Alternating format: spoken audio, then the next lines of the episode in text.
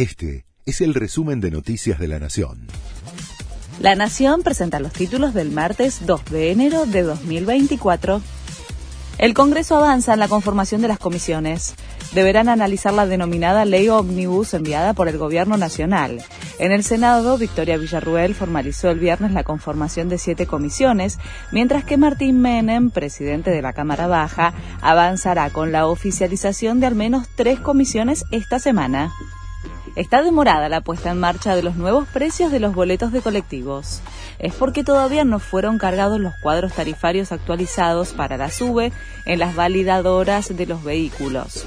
La suba, que lleva el mínimo a 77 pesos, tendría que haber entrado en vigencia ayer, pero se estima que podría activarse en los próximos días. Estiman que la inflación de diciembre fue de casi 30%. Los analistas explican la disparada inflacionaria por la devaluación del tipo de cambio que llevó al dólar oficial a cerca de 850 pesos y la liberación de los precios.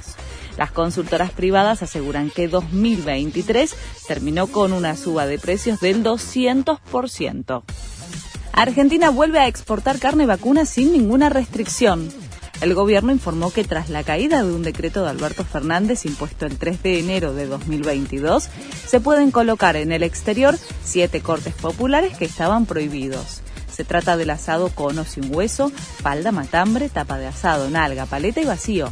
Argentina se inserta otra vez en el mundo, expresaron desde el consorcio de exportadores ABC.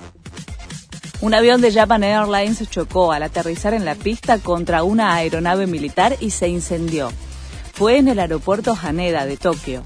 A bordo del Airbus A350 había 367 pasajeros y la tripulación. Todos fueron evacuados, pero se desconoce el destino de cinco de las seis personas que estaban en la aeronave militar. Este fue el resumen de Noticias de la Nación.